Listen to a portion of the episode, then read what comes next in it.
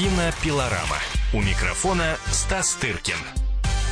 Уважаемые радиослушатели, сейчас вы услышите интервью с культовым мексиканским режиссером Гильермо Дель Торо, который мы записали во время Венецианского фестиваля, где его кинофильм «Форма воды», сказка для взрослых в антураже шпионского детектива 60-х годов, была удостоена «Золотого льва», главного приза Венецианского фестиваля, и совсем недавно Гильермо Дель Торо за этот же фильм был удостоен премии «Золотой глобус» как лучший режиссер.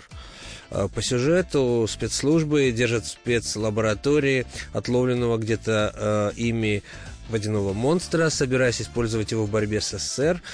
Неизвестно, как сложилась бы его судьба, если бы в покрытую чешуей амфибию не влюбилась немолодая и не очень красивая уборщица, в этой роли английская актриса Салли Хокинс. Эксклюзив.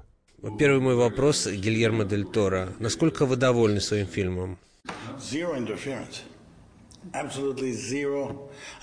Это абсолютно то кино, которое я хотел снять. Студия в него совершенно не вмешивалась. Ко мне вообще никто не лезет с 1997 года.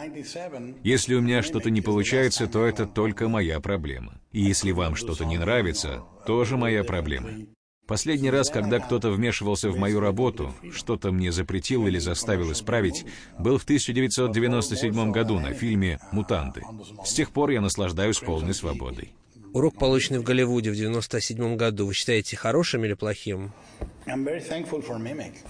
Хорошим. Я за него очень благодарен, потому что научился говорить слово «нет». Это великолепный ответ. Люди, которые часто говорят «нет», сами с трудом переносят это слово. Они его практически не слышат. Поэтому так приятно говорить «нет» людям, которые говорят «нет». Какие фильмы оказали на вас влияние? Например, «Линия смерти» Гэри Шермана. Отличный пример политического, социально заряженного фильма ужасов.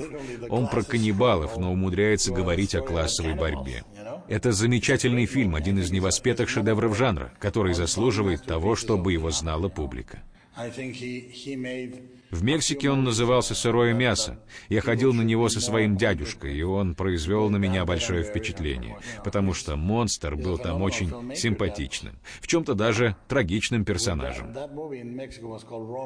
Вообще, фильмы ужасов, фильмы о зомби, фэнтези — один из самых политически ангажированных жанров кино. Жанр фэнтези, в котором я работаю, предоставляет мне возможность рассказать в кино политически заточенные истории. В чем политическая подоплека «Формы воды»?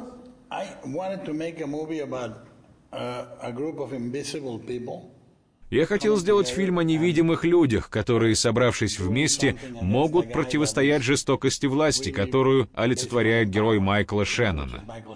В способности увидеть человека заключается для меня акт любви. Это максимальное выражение любви по отношению к другому человеку. Когда вы смотрите на меня, я для вас существую. Идеологии стараются сделать людей невидимыми. Так они становятся мексиканцами, евреями, геями и так далее.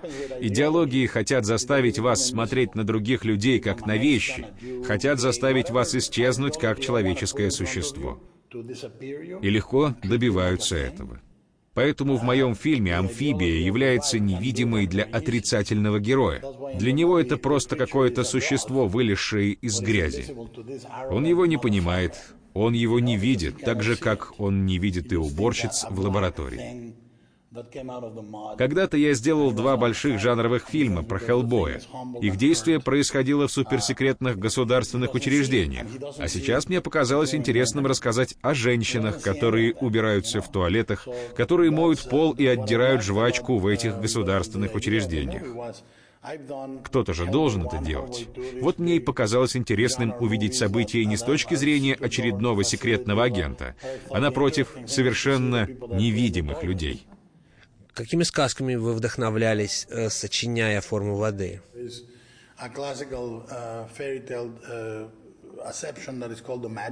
Точно не русалочкой, которой все меня мучают.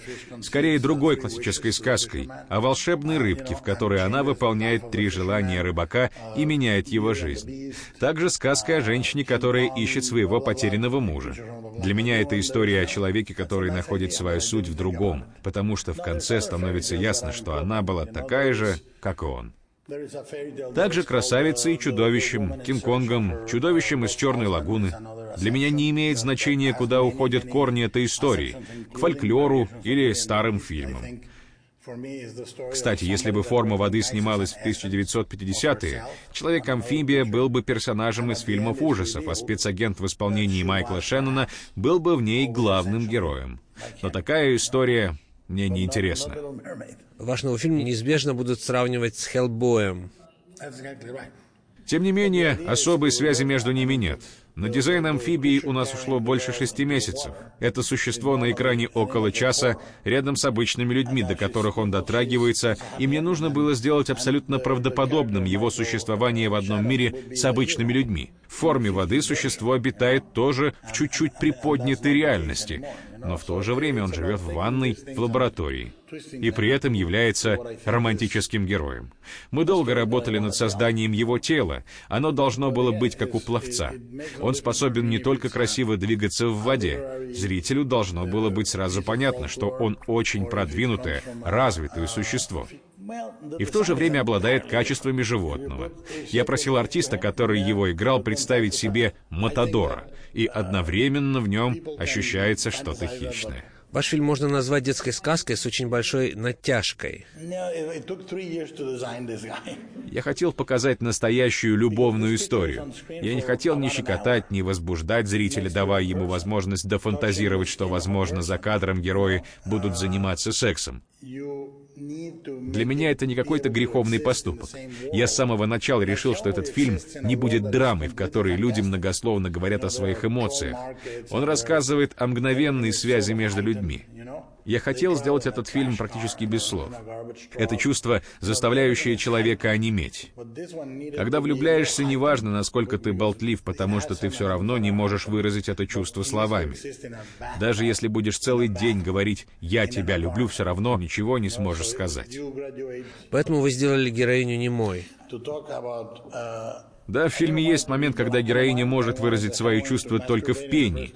Однако она не глухонемая. Она слышит, все органы, необходимые для того, чтобы говорить, у нее в порядке.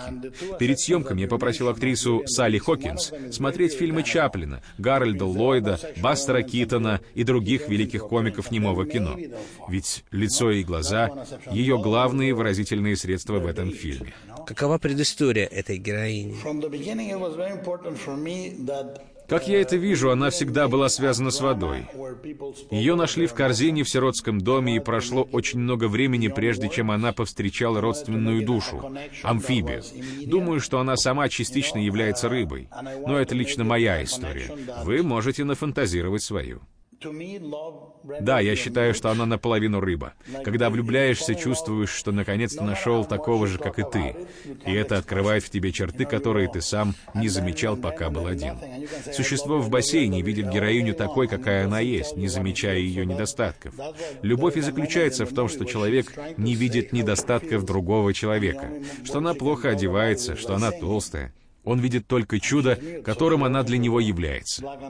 Любовь нужно принять, неважно, какую форму она принимает. Отсюда и название «Форма воды». Вода и любовь — две самые мощные силы в мире. И у них у обеих нет формы, пока они не найдут себе сосуд. По-вашему, у такой истории любви может быть хэппи-энд?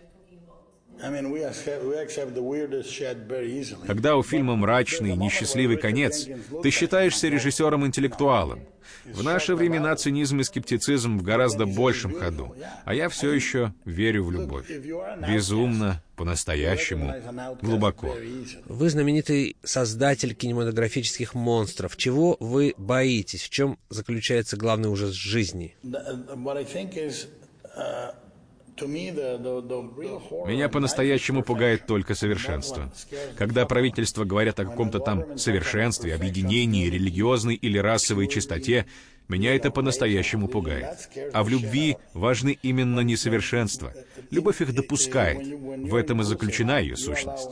В моем фильме два противоположных друг другу существа влюбляются и оказываются близки друг другу. Вам не тесно в формате фэнтези? Мне был интересен и феномен фильма «Сумерки». Многие девочки, которым было очень трудно выразить свои эмоции, смогли это сделать только благодаря вампирам. Этот образ словно дал им возможность быть романтичными без того, чтобы казаться глупыми. Я тоже так устроен. Я не реалист. Мне было бы скучно до слез рассказывать реалистическую историю любви. Мне это просто неинтересно. Личное дело. Гильермо Дель Торо родился 9 октября 1964 года в Гвадалахаре, что в Мексике. С детства увлекался кино и снимал короткометражные фильмы. В 1980-х основал в Мексике собственную кинокомпанию. Прорывом стал снятый на родине в 1993 году фильм «Хронос». После успеха еще одного мексиканского фильма «Хребет дьявола» в 2001 году снял в Голливуде фантастический фильм «Блейд 2». Его успех подтвердил «Хеллбой» и его продолжение «Хеллбой 2. Золотая армия». Среди других знаменитых фильмов Дель Торо «Лабиринт фавна» и «Тихоокеанский рубеж». Кино Пилорама. Кино Пилорама.